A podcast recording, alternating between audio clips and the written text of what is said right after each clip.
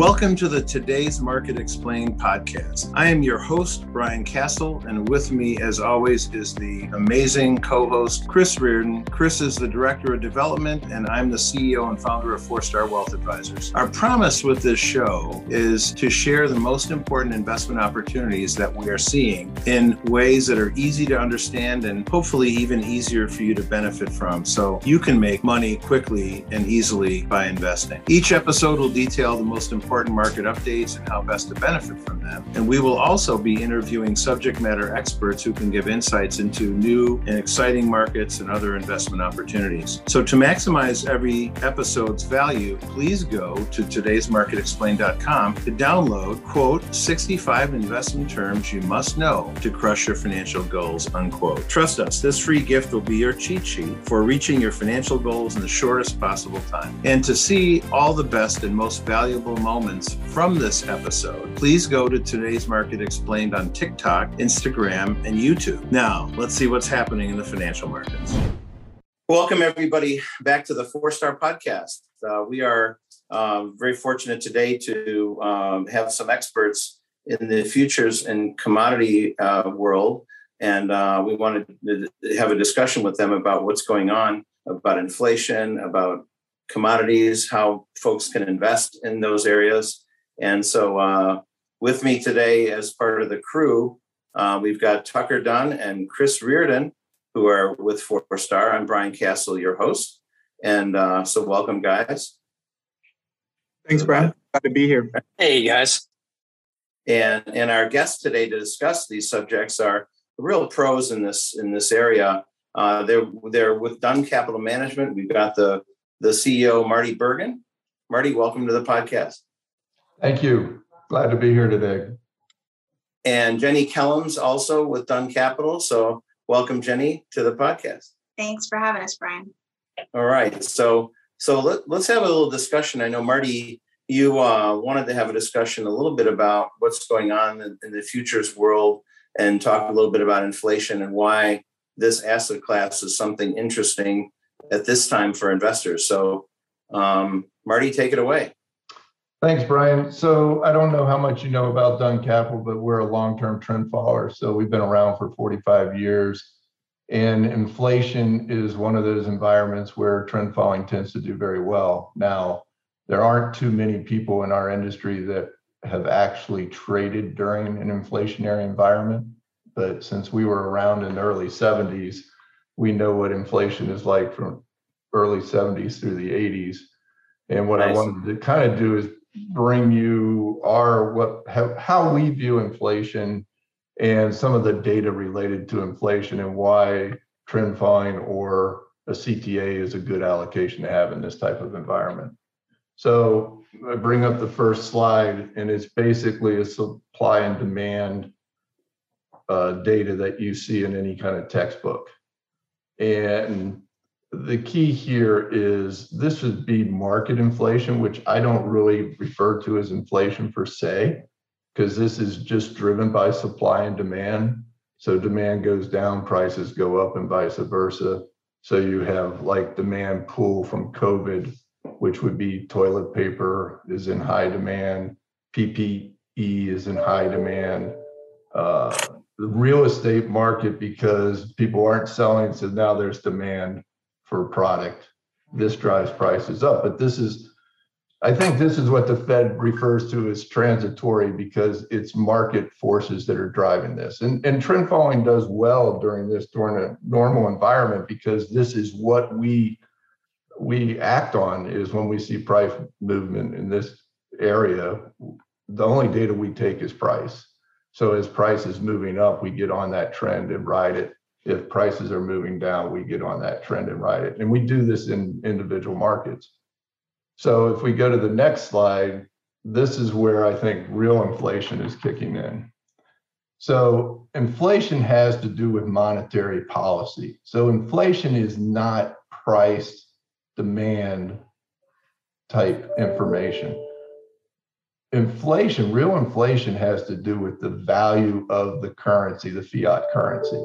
So as you flood the market with currency, you are down, you're driving down the value of that currency. That's inflation. That's where every price in every area is going to be driven up because you've devalued the currency. So if you look at the supply and demand curves that I showed you before, inflation is where the whole curve is moving up.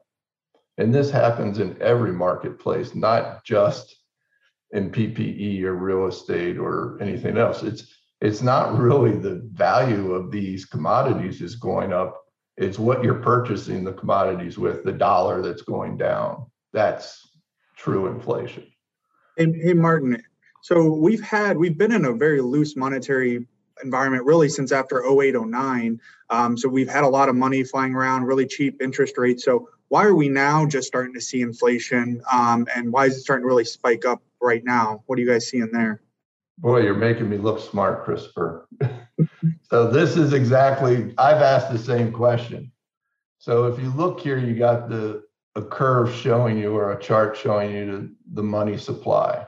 And you can see that's the red line. You can see the growth. Now, from 2000, after the financial crisis, that period of time, we basically have seen no inflation whatsoever. I would actually argue there's a deflationary environment because GDP has outgrown inflation. Well, why is that? Well, if you look at the dark curve there, that's the velocity of money. So the velocity of money is how many, when a dollar is put into the economy, how many times does that dollar turn over? So inflation is the amount of money times the velocity of money that's what drives inflation. So as you've seen the uptick in the money supply that's been, been put in the marketplace, you've also see a corresponding decrease in the velocity of money. And you've seen this anecdotal by looking at corporate books. I mean, the cash reserves that most corporations have accumulated over the years is huge. Look at the reverse repo with banks I mean, banks have huge amounts of cash on their books that they're not putting to work. They put back into the Fed. You're talking about over a trillion a day anymore in this reverse repos. This is astronomical. So if you got the velocity of money going down as the supply of money goes up, it holds inflation in check. Now, I think what's different now is you're starting to see the velocity of money ticking back up and you've already got the supply of money that's huge. And if that's the case, 5% year over year inflation is nothing. I mean, you're this is how it started out in the 70s. So I think this is not transitory. As Milton Friedman says, you know, it's always monetary policy all the time. And that's exactly what's going on now. The other thing that's a little bit scary or eye-opening is you see this quote here at the bottom of this slide 40% of the US dollars in existence were printed in the last 12 months. That's just mind-boggling what's going on.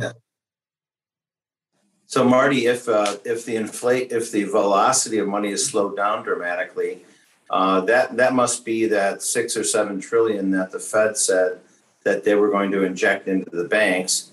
That money is sitting on the books of the banks and they're just buying treasuries with it that's not being lent it's not well, being right i mean it's not just that money it's all the government spending that's coming out. I mean you know since covid i think the government spent over five trillion dollars you got the fed purchasing every treasury that comes out not every treasury but you know 40 to 60 percent of all the bills yeah. that are issued is are owned on the Fed's balance sheet. At some point, the Fed's going to start liquidating that they are going to have to, and banks are going to start putting this money to work. And when that happens, then you're really going to see inflation take off. I mean, we're already starting to see it in the average hourly rate.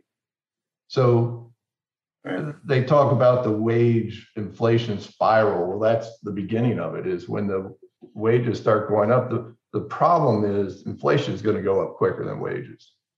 And inflation is the tax on the middle class and the poor. I mean, it is the one tax that hits everybody equally. Right. And you know the the wealthy survive inflation. There's no question about it. Um, right. Even certain investments survive inflation. So if we go to the next slide, this is what happens during inflationary regimes. Now, this isn't, we're not determining the inflation regime. There's a source down here at the bottom of the slide. Uh, this is a group that has written a number of papers, and this has been quoted throughout the industry repeatedly. And this is based on their data and based on what they've broken out historically inflationary regimes. And if you look on this chart, this is the real return. So after being adjusted for inflation, what makes money? So commodities, energies clearly is probably what drives every inflationary environment. We're seeing it now with energy prices. You got industrial commodities, commodities, aggregates, gold, all the way down through. And then if you look at all the bonds they're negative real returns. And make sure you understand that. That doesn't mean that their absolute returns historically were negative because bonds actually did make money in inflationary regimes, mainly because the coupon rate was was high enough that you were still getting something even though the value of your bonds were falling. I would suggest going forward that's not going to be the case because coupon rates are so low. We're at zero interest rate environment I think the next inflation shock that happens is going to be much different than they were historically, which is so, something to be very worried about. So, Marty, uh, are rates going to then rise to uh, couple along with that inflation to, to hopefully choke off the inflation? Isn't that what they did in the 70s? Well, it depends on how strong the Fed is. So, in the 70s, initially, they did not rise so it wasn't until Volcker came into power and he had to get out in front of it, and we had rates that were in the double digits. I mean, mortgage right. rates on homes that were double digits. Imagine that. Nobody in today's world could even think of that. Um, but Dunn was actually trading during that environment and doing very well. So think about it. If you look at this from a trend following perspective, these are easy places to make money in commodities when rates are going up. So let's say the inflationary environment averaged 10% and yet energies were up over 40% after adjusting for that inflation. So that's a 50% a year clip in this Amazing. type of environment. I mean, uh, this is exactly what trend following was built for. And nice. the other thing about trend following is we don't mind being short markets or long markets. So we make money on the long side, but we can also make money down here in the bond markets on the short side of that equation.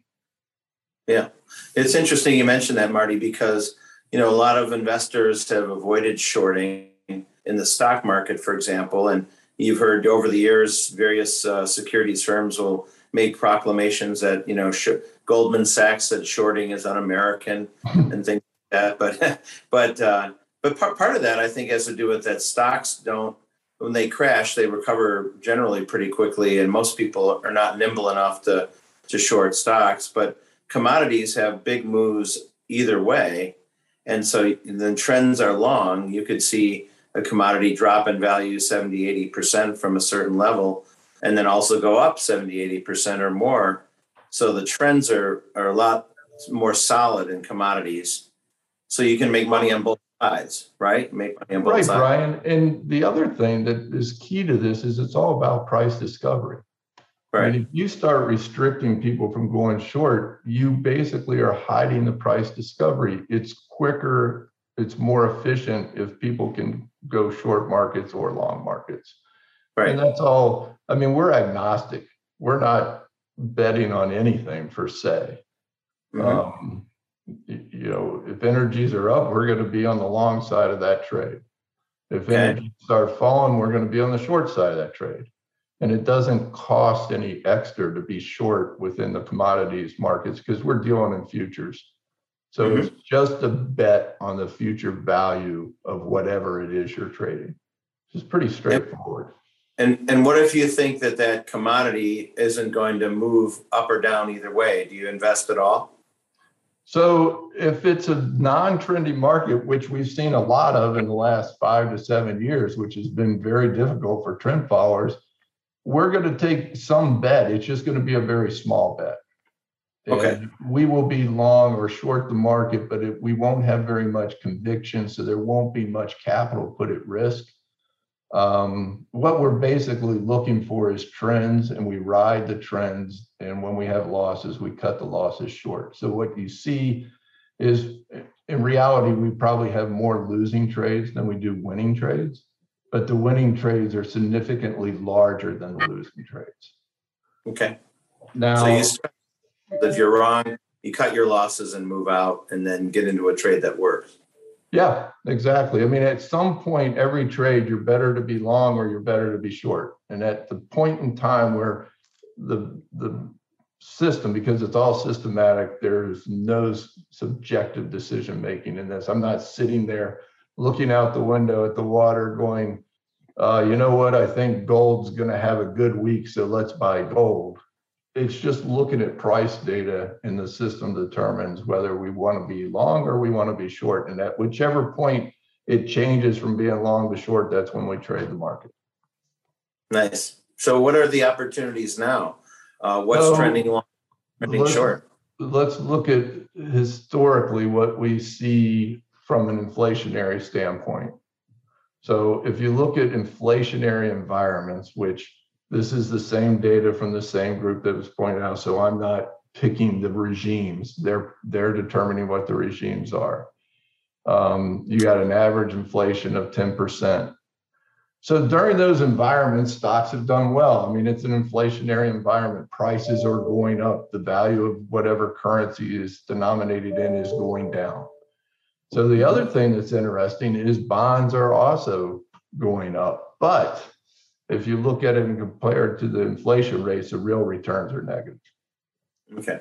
So now look at Dunn during these periods of time. Now, this is Dunn who was actually trading during these environments. This is what our performance was. Now, you got to understand technology today is much better than it was then. The computer computing power is better, the data is better, our understanding of risk is better. So we have implemented things in the system that improve the system over time. Mm-hmm. Now, the other thing to understand, the reason I put in Dunn hype, the hypothetical returns is there's two things I want people to understand. One of the things that's happened in our industry because of the poor performance over the last seven years has been this move to become less trend following, right? So that they can make money during a, a non-trending environment so how many of our competitors are actually still doing trend following? I don't know, but we're very conscious of this drift that can occur. So we make an effort to make sure that anything we change is still we're trend following, we're still doing what our what our core strengths are. So that's why the hypothetical is. And, and obviously the hypothetical is going to be better than the actual performance it would be expected to be. Um, then if you look over here, if we look at portfolios that are the normal 60, 40 stocks bonds, which I think there's some thought process out there that maybe 40% bonds isn't the place to be, especially in zero interest rates. I would definitely say find a replacement for that. Um, but this is the only thing we have to go on historically. Now, if you look at the low inflation environment, now you're talking about a, just a normal run of the mill where GDP and inflation kind of run lockstep with each other. Uh, stocks have done well, bonds do well, Dunn's done well. Everybody's done well, even though we've been from risk adjusted performance, stocks and bonds do better than we do. But if you look at it over here by adding it to your portfolio, it's still an improvement. That's just because the correlation is basically zero. And we provide that extra decrease in volatility, decrease in drawdown type effect. It's a hedge to your portfolio without really costing you anything. It actually improves your performance. Now, if you look at what they call stable, which I would call deflationary. So understand this environment here is where the GDP is actually moving up faster than inflation. So it's a deflationary environment. Again, stocks have Dunn fine, but it's it's a deflationary environment. So you would expect stocks or prices to fall. Bonds have done fine. They're they're both doing better than the inflation. And done is done fine in these environments. From a risk adjusted performance, it's not as good as the other two. But when you add it to the equation, it definitely improves your risk adjusted rate of return. Now, why that is, I'm not really sure, but go ahead, Brian. I was going to say, so this makes the case that uh, now everyone's focused on futures and commodities because of the inflationary environment, and commodities are acting better on the long side. But this makes the case probably could add this type of investing in most environments, not just this environment today. Um, we're in that we're in that mode now because of what people see. Uh, but maybe you could have this kind of investment as a diversification all the time.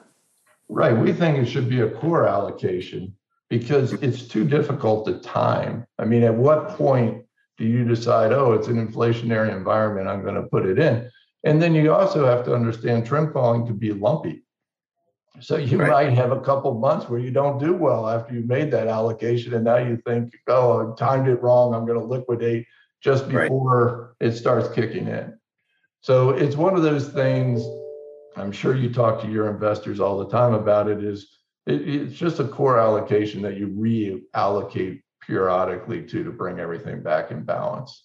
And I, I think that's really the way to look at it. Um, from okay. my personal standpoint, I'm basically all in the commodity space because I know what's going on. I trust it. I've been doing it. I don't charge myself any fees. And then I do have a small allocation to equities and mm-hmm. real estate. Nothing at all in the bond environment. So Marty, the the average investor out there might think that there's actually like higher risk in commodities and they they've heard you know gold has big moves and oil now is up 40% this year gasoline prices and so there's a sense that there's more risk but because of the the fact that the correlation um, the price movement between different asset classes is different uh, it actually in some cases can lower the risk no, we absolutely agree with that. So we're we're absolutely on a standalone basis, we're more volatile than most other investments. But mm-hmm. by adding that volatility to your portfolio, you actually reduce the portfolio's volatility right. because of the non-correlation. And then right. the other thing is, if you're looking at individual markets, as you were stating, uh, that's no place for the average investor to be playing. I mean, the one thing we have going for us is we have a portfolio of over 50 different markets, geographically diverse, sector diverse, which gives you a little control over the volatility, and then we can manage that. Okay. An individual investor can never manage that. To get a, a whole portfolio in place, it, it requires $10 million. Right. And if so, anything short of that, you're taking risks that you don't understand. You can so, lose more than you put in in this market. So we see those commercials uh, from Goldline, you know, call me and buy some gold, and and then all kinds of talk about Bitcoin and cryptos and all these things, and and may, maybe that's more speculation. And if you're really an investor, you need to be part of like an organized trend following futures program, which is basically what you guys are doing. Exactly. Exactly. Yeah. I, I would never dabble in one particular market like that. So don't don't try this at home, right? You're saying not at all don't ever try this at home. Right. Interesting. So, well, a lot of people, a lot of people are doing that.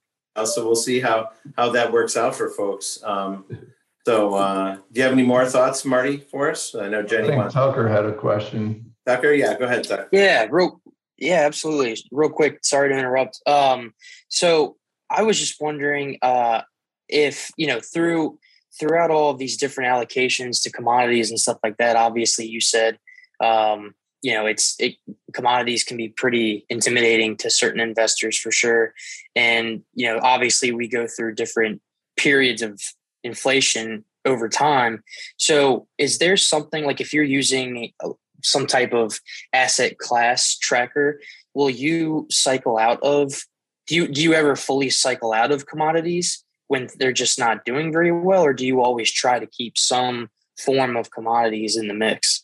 Okay, so we allocate the risk equally to every single market we trade. So we don't look at markets as if they're in sectors. We just look at markets as a standalone uh, place where there's opportunity to make money. Because every market, there's always the opportunity to trend. We never know when that trend's going to start. So risk is always allocated to every market equally. Now, what will happen if you got sectors or markets that aren't trending? We tend to take very low conviction in those markets because our strengths of the directional move are very low. So we would have very little of that risk allocated. And we don't, if we're not allocating risk one place, we don't turn around and give it to another market. We just, it's unused risk. Okay. And that keeps us in check. And so when you have a spike of volatility or a market that begins to trade, for instance, energy before it starts trending, everybody thinks it's doing nothing. And then it starts trending, and you've got the allocation, the strength will start picking up, and then you start getting a larger and larger allocation to that particular market. So the so, system is designed and where it manages those exact things you were talking about, Tucker. Got it. Thank you. So, Tuck, as a, as a follow up to that question, so if if the commodities aren't trending upward, they could be trending downward, and there's a trade there either way.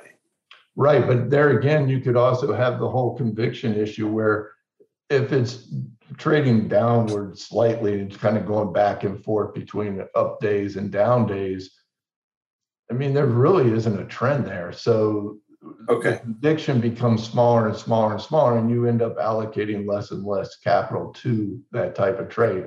You're not changing the amount of risk that you're allocating it's just the amount of capital that you're putting at work in that trade is, so higher smaller.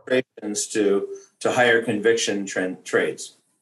It, that's exactly right. I mean that's why i say you end up making money on a few very good trades throughout the period of time that you're looking at very right interesting. Now, energies has been a really good trade, and equity indexes has been a good trade for the last. Right. Now, that one becomes very difficult because you tell everybody you're not correlated to equities, and yet we have a very long exposure to equities. So when that spike spike down happens, we get hurt. So right. Even though that's why I tell people we're not oppositely correlated, we're non-correlated. Doesn't mean when equities go down, we're going to go up. We're going to get hurt in that trade. But hopefully we'll be making money in other markets around right. those trades because there's a reason why you have that spike down in equities and maybe it's the energy prices, maybe it's inflation that's showing up in the markets. Well, we're making money in all those other markets. So that could offset those losses. And at some point we get short equities. So that brings okay. me up to my next slide because let's say the government's able to keep inflation in check. So how are they going to do that? Fed's going to raise interest rates. Uh, maybe they'll stop supporting treasuries. Maybe the government will cut back on spending. Whatever is required, they got to suck um, money out of the system. Higher taxes, all these type of things can happen. So if they stop inflation, basically they create recessionary environment. The longer the period of recession is, the better trend following in CTAs do. Mm-hmm. So I'm one of those people that believes that the Fed and the government has been just pushing this ball down the road they're stretching this rubber band that's ready to snap at some point. So, how big or how long, how deep will the next recession be?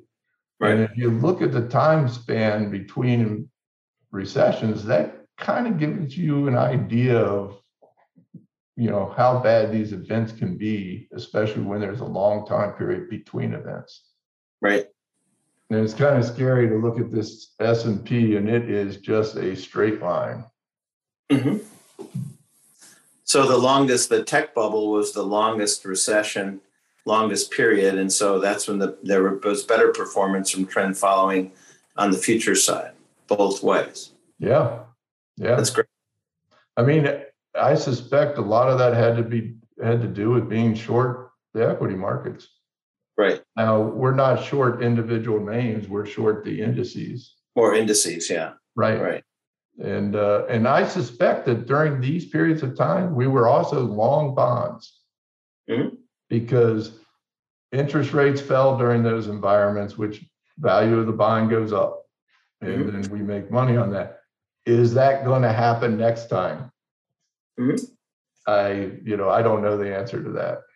Okay, Marty uh, and Jenny, do you guys, when you initiate these positions, do you use direct futures contracts for these accounts, or do you use ETFs that own futures?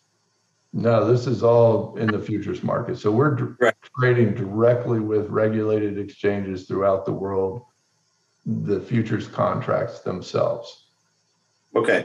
No no, uh, a lot of folks are trading the ETFs of those futures. So that's been a recent last maybe 15 years. Right. But the, so if you it's not very efficient use of capital to trade the ETFs because the futures market has what is called built-in leverage. So we're not borrowing money to hold futures contracts, but the futures contract is a good faith deposit on that you you will perform to the terms of that contract. And so you're only required to put about 20% of the capital down to hold those futures. And then the rest of the money is allocated to a third party money management firm, which, you know, I get, we get confirmations of every trade that's made and the money itself is held at Pershing. So it's independent of that firm. They don't have any custody over it. So at any given time, we can liquidate that account and bring it right back into the broker. But what we want to do is manage our counterparty risk. So we don't want the broker to hold the money. We don't want to hold the money. So it's held in a another account basically on behalf of the fund. And Okay. then we can liquidate that at any point. Now, that gets us out of the, you know, a money market blow up or some, somebody breaking the buck or the SEC coming in and shutting down the ability to have liquidity. Mhm. Which makes the strat- strategy, you know, you can't function without that liquidity. Sure. Hey, Marty, I think uh, Jenny had uh, some comments that she was going to make as well on on the investing part of this, right, Jenny? Yep. Sure, I we can talk about that, and uh, there's several different ways to access um, this pooled account, whether it's directly uh, with a partnership as a K1 structure, monthly liquidity for accredited investors at 100,000 minimum. We also have a mutual fund that has exposure uh, to our longstanding uh, WMA program that has been trading since 1984. So there's there's multiple ways there. Uh, the best thing to do is talk to your financial advisor, and we're happy to to walk along what would be best for for the individual person.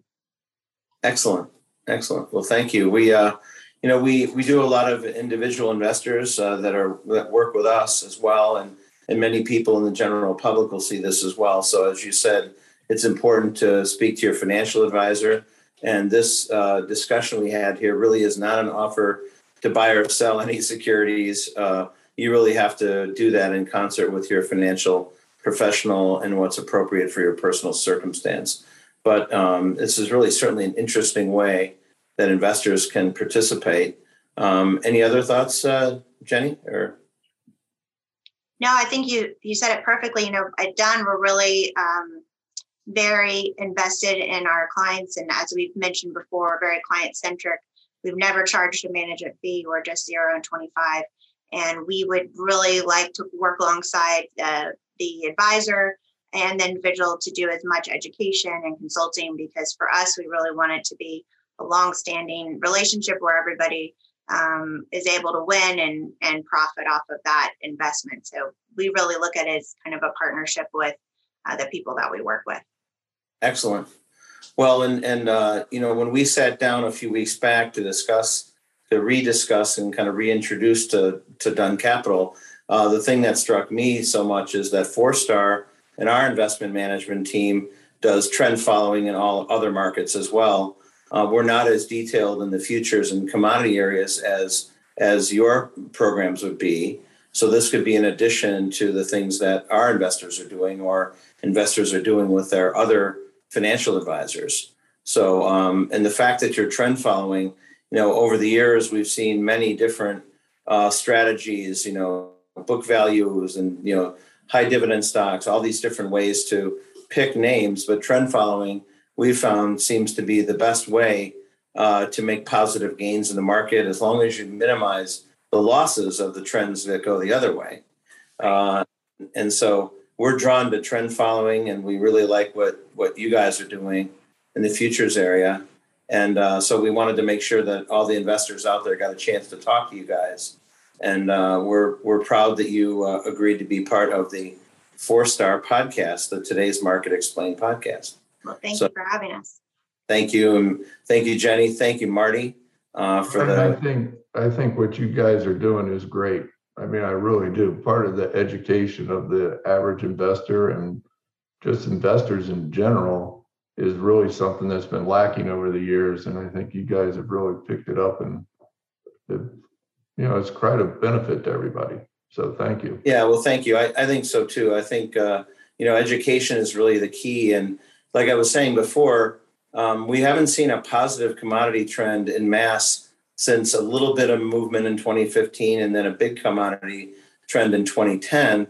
Um, but and that's why most investors haven't really looked at this except for buying gold from those crazy commercials or maybe buying buying some Bitcoin, right, which has been kind yeah. of a hot.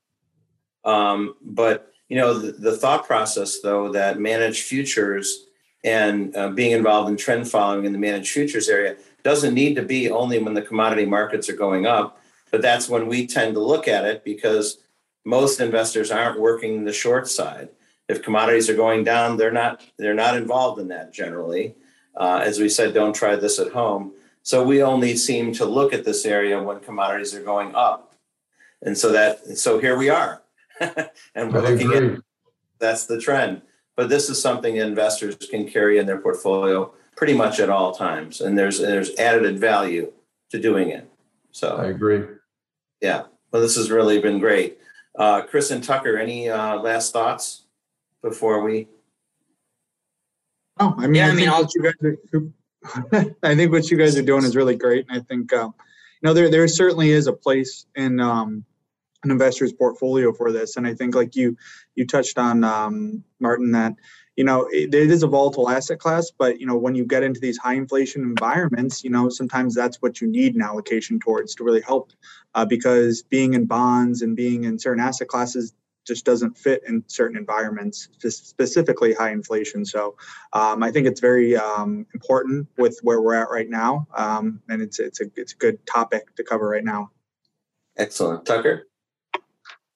Yeah, yeah. I mean, basically stole what I was going to say. Um, I think you know I, I I I find it very interesting as as someone who doesn't have a ton of experience in the uh, futures area, and you know, as as seeing this as be one of the big um, inflationary periods that I've gone through, it's it's interesting to see how they work together um, and how they, like you said, they're not negatively correlated; they're just not necessarily correlated. Um, so it's it's a very different way to invest, and I think you know, based on some of the charts and things that you've shown us, it seems like a really good way to diversify, which you know we're we're pretty big here on at Four Star. Um, yeah. So yeah, I think I, I appreciate you guys taking the time to show us. Yes. Yes. Thank you. Well, and and and many of the investors, uh, Tucker, are in the same position that you are, kind of learning this area. Um, and you know, if investors did do commodities in the last big up cycles, maybe they forgot what they did. It's been you know a long time. So, uh, you know, so we're all learning, and the key is education. So, again, thanks for being with us, Marty and Jenny, on the Four Star Podcast. We'll leave it there. And uh, we look forward to our investors uh, watching the next episode. We'll entitle this one uh, Episode Six of Inflation is All the Rage. Thanks for everybody for being with us today. Thank you for listening to this episode. If you want to learn more about maximizing your stock market returns with the least amount of time and effort, please go to today'smarketexplained.com and download our free guide on the 65 investment terms you must know to crush your financial goals. If you felt any benefit from this episode, please leave us a five star review on iTunes and share this with anyone you think will also find value and benefit from this. And please follow Today's Market Explained on TikTok, Instagram, and YouTube to see all the short video clips covering the most valuable moments from today's episode. Again, thank you so much for tuning in. We can't wait to tell you everything we're seeing in the financial investment markets. This podcast is provided by Four Star Wealth Advisors for the general uh, public and general information purposes only. The information is not considered to be an offer to buy or sell any securities or investments. Investing involves the risk of loss, and investors should be prepared to bear potential losses. Investment should only be made after thorough review with your investment advisor, considering all factors including personal goals, needs, and risk tolerance. Four Star is an SEC registered investment advisor, maintains a principal business in the state of Illinois. The firm may only transact business in states in which it's notice filed or qualifies for a corresponding exemption from such requirements. For information about Four Star's registration status and business operations, please consult the firm's Form ADV disclosure documents, the most recent versions of which are available on the SEC's Investment Advisor Public Disclosure website at www.adviserinfo.sec.gov.